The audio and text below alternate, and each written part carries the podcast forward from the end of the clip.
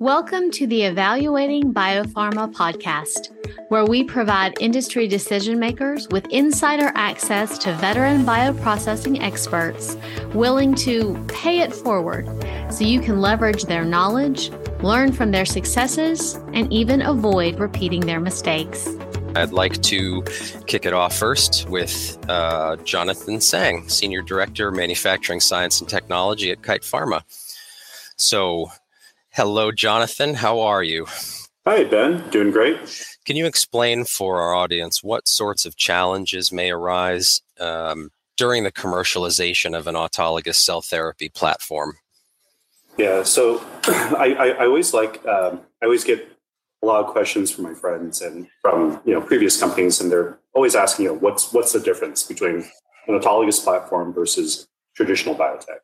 And and really, like I try to I try to be succinct about it, and, and, and really, it's like three things. It's um, variability of your incoming patient material, right? Because um, every batch that we receive, the starting material is from the patient, and those patients have innate sort of variability in their material, but they also have gone undergone like different previous lines of treatment potentially, and then also. Uh, you know, even the development work we do is with like healthy donor cells, right? So that you know, the first part is just we have an awful lot of variability. Um, and the second one is really from a volume perspective, uh, in comparison to like a monoclonal, for example, where you may run, you know, two batches a month or something like that in a small facility. We're running thousands of patients who each have individual batches through our, our facilities every year. And then um, the last one is around speed. So because we can't carry inventory, um, we, you know, uh, we actually just recently published at ASH we have an average vein to vein time of 27 days, meaning from our patient through our manufacturing process, released, QC'd, everything back to the patient, 27 days, uh, which is pretty, yeah, it's, so it's like breakneck speed, right? So th- th- those three are probably the, the biggest differences between sort of an autologous, autologous commercial platform versus traditional. The speed of science, as it were. Absolutely. So, as far as the for the audience, is there, um, I guess, what what would you say as far as explaining what sorts of challenges may arise from different donor cell behavior that you've seen? Yeah. Um, so, I, I so I, I, think I kind of mentioned before, but you know, individual patient genetics and then the phenotypes of their cells uh, lead to different performance. And um, the, the challenging part is when you're doing all your process characterization, you're getting it from healthy, you're getting cells from healthy patients.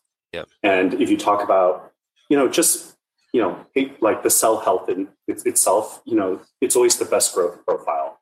It's always the best vari- viabilities when you're talking about these cells when they're growing. Um, because they're coming from healthy donors. But now you're getting patient material from people who have undergone uh, two previous lines of treatment. So maybe chemo, uh, chemo radiation, maybe stem cell transplants as well.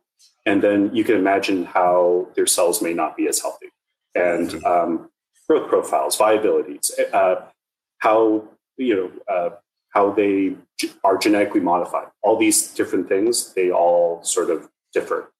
And so, what that really leads to is it, it's hard to develop a process that can handle that type of viability or variability.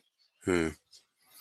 Yeah, it reminds me of where we were in the early days, let's say in in the biotechnology revolution, where cell culture was very much a you know almost a black box. You know, there are cells growing, we mustn't disturb them. Uh, they do what they do, and you know as as the years went on and and characterization data became more and more complete, we start to understand a lot more um, maybe I would ask you to that point. So you've got the individual patient genetics, you've got you know different performances in how the cells will will and are functioning. Um, do you see that those changes are things that we have enough data about that that we can kind of assess where we'll be going in the future? and that we can basically characterize well enough for let's say different disease or disorder states. Um, do we have do we have a data set that's deep enough and rich enough to be able to allow us to predict better how best to deal with different cell types? Yeah, I, I mean that's a that's a that's a wonderful question, and I, I think um, it's two part. I, I, think from a development perspective, um, the development scientists really need to have this variability in mind when they're going about developing their processes. Hmm. So uh, we, we always talk about you know DOEs and, and and characterizing at the edge of failure and all these nice things to have um, in traditional biotherapeutics, but it's even more important when we're talking about uh, autologous cell therapies to really manage that. And if uh, if you're developing your entire process only at center point of all your process ranges, it's pretty much setting things up for failure. So so that's one thing to keep in mind. And then when you're talking about sort of data, I think that's where there's tremendous opportunity. Um, it's never been so important to sort of have process monitoring, process analytics, uh, good CPV programs, all these elements to sort of extract data um, from your active monitoring, uh, from your active processes, the opportunities to potentially link that data with your clinics that are collecting uh, patient materials. Uh, there's there's tremendous opportunity there to really understand how patient health health is now linked with uh, manufacturing success rates. And, and then on, on top of that, um, you talk about data. I think there's also a lot of opportunity for improved process analytical technologies. So if we talk about traditional PATs in a bioreactor, like you know, glucose lactate, uh, you know, cell density, dissolved oxygen, all, all, all these sort of things, I, I think uh, the next generation of more, even more advanced process analytical technologies, so we can understand maybe patient phenotypes while the cells are growing, uh, will really allow us to really control a lot of these things in the future. I think there's a lot of wonderful science to be had in the future. Yeah, I couldn't agree more with that. What CQA do you look at during process development? Ah, well, okay. So, I mean, it's, I mean, that is such a huge question, right? So it, re- it really depends on what your quality target product profile is, right? For, yeah, for whatever patient uh, indication that you have. And then, so, so it's, it's really hard to tell uh, you which CQA to look at, but of course you have all your typical ones, right? Yeah. I mean, you have how many cells you need to dose. Like, I'm, I'm just being very general, right? Like, sure. Yeah, how, how, like you know how many cells you have, you know how healthy they are, right? Some sort of viability measurement um, you know, uh, uh, how well um, your genetic payload is incorporated, however, which way that you do it. So it, it, it's like uh, there's, yeah, that, that that's a very, very deep discussion. Probably that's a little bit more than what we'll be able to go into here.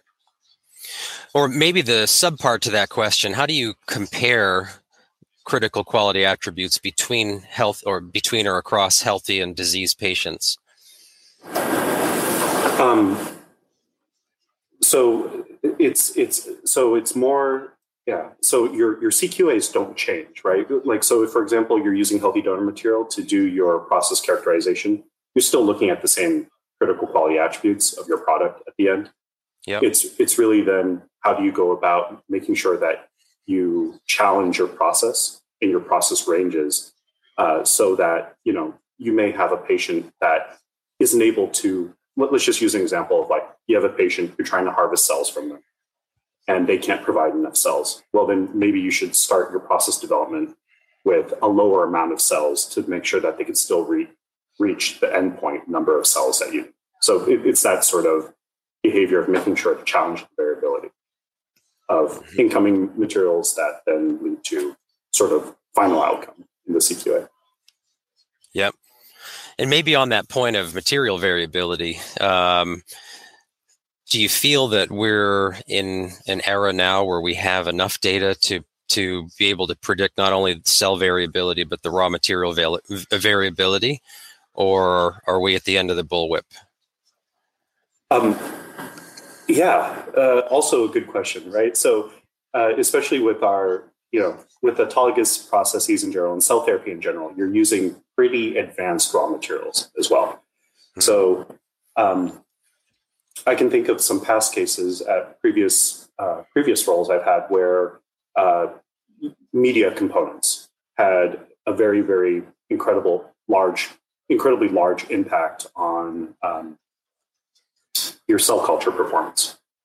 And so now you're using even more advanced um, antibody uh, reagents as, as part of as part of processes. So there is quite a bit of variability. Um, what I would say is that this all goes back once once again into uh, process development. That mm-hmm. you really make sure that you have good relationships with your suppliers of these reagents and really characterize those reagents well, so that we can actually uh, minimize variability along the way. Otherwise, all that variability adds up into variability at the endpoint. Right. And the more that that spins out of control, the worse the overall outputs are all Absolutely. the time. Yeah. Do you have any recommendations uh, for how to establish and execute proper chain of custody for materials or for the cells themselves? Yeah. So, you know, this goes back, you know, originally when we're talking about what's what's important, right, for a commercial autologous platform. It's really also the volume that a facility needs to deal with, with dealing with hundreds of patients a week, maybe thousands, you know, thousands plus a year. Um, and really, how do you make sure that you're not mixing up between patients, mixing up the raw materials that are going into them, or even mixing up batches? So, really, when you're talking about chain of custody, chain of identity, it's really making sure that you have the appropriate IT systems in place and also operational controls that are backed up for that so that you don't get mix ups, right? And that's absolutely critical, right? We cannot afford to give one patient another patient's cells, right? It's just, that would be disastrous.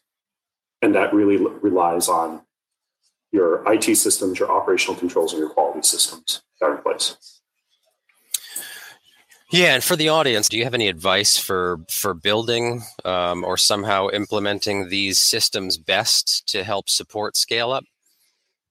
Yeah, so what what I would recommend recommend is proactively thinking through these things before you're actually using them, um, and and really doing good value stream maps of your entire business process as as, as you're going through them. And if, if you're imagining, um, once again, let's go back to traditional biotech. Maybe I make two batches, three batches in the bioreactor a month. Um, imagine now hundreds of batches or lots per week. Uh, what does that mean for product release or batch record review or deviation investigation? It means now you're taking all that and multiplying it maybe by hundreds, maybe in the worst case, thousands. And what does that workload look like? Um, what does that look like for the staff that you have to have? What type of training that needs? So all these things sort of have to be thought out very well up front.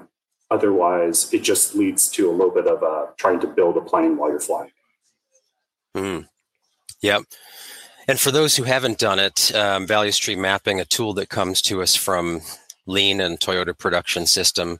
Do you have any um, favorite ways or, you know, a couple um, thematic key ideas for how best to go about conducting a good value stream map for this purpose? Uh, I mean, I, I, well, with, with, a good value stream map, it's always nice to have someone with a, a, lean background, right, to facilitate it. And then making sure that when you do uh, perform the value stream map, all your appropriate stakeholders are involved. And uh, often we, you know, often traditionally, sometimes you do it in a silo, sometimes you do it with one organization like manufacturing, but really uh, looking at all the different touch points. If you, if you look at something like, let's, use, let's just use an exact example of deviations, right? Hmm.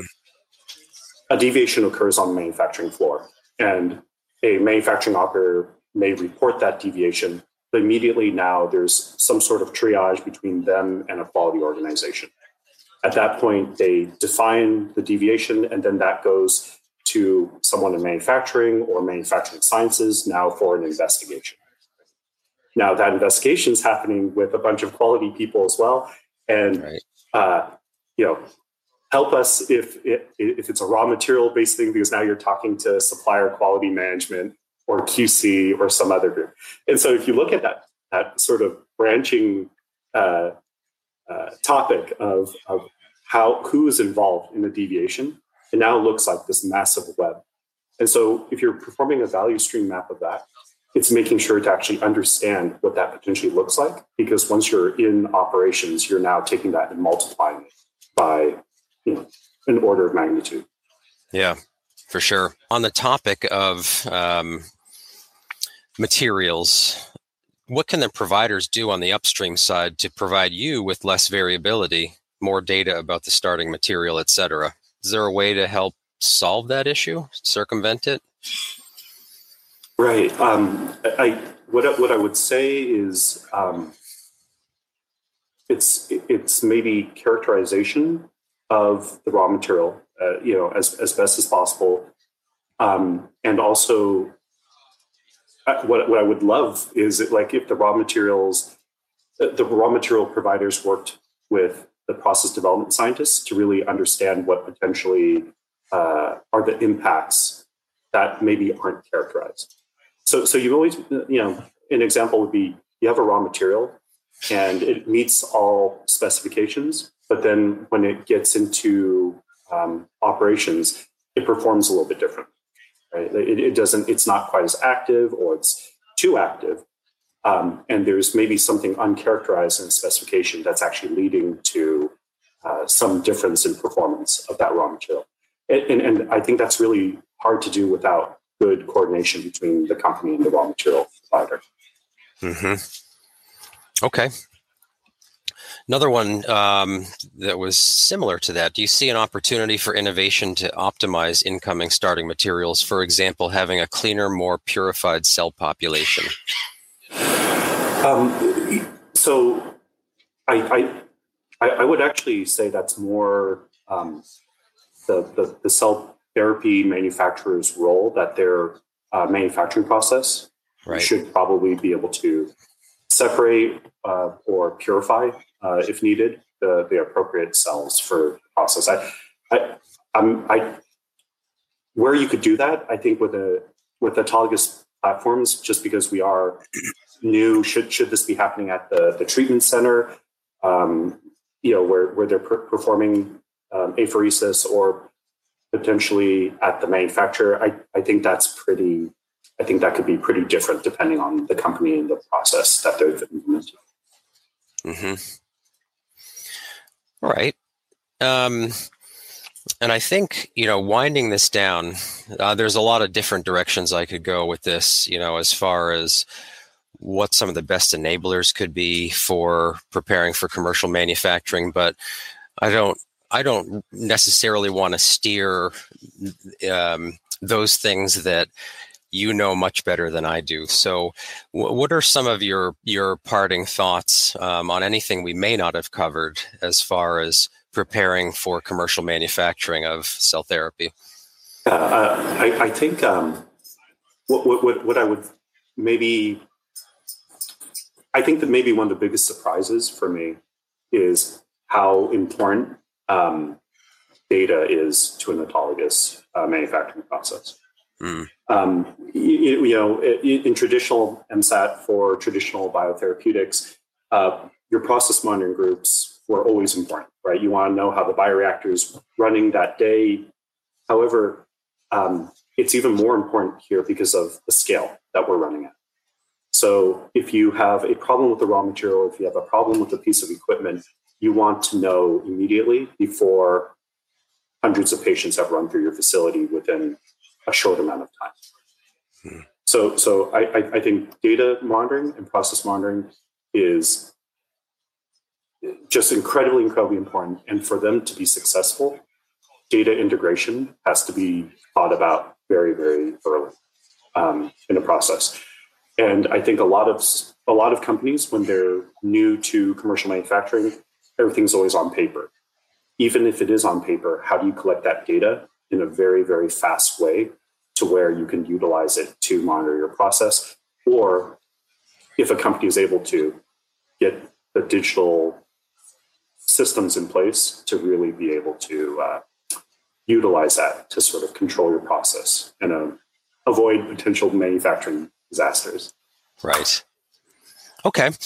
You know, in wrapping this up, there's um, a, a similar sort of theme that came into the comments. And what I'd like to do is just read you this uh, idea and maybe as your your closing thoughts, give your feedback as to what you think about it. Um, it says, in my view, far too little PAT and upstream work is being done due to lack of tools. The rush is to get first in human with imperfect processes, but this must change. What do you think about that? Yeah, yeah, I, w- I would I would agree with that.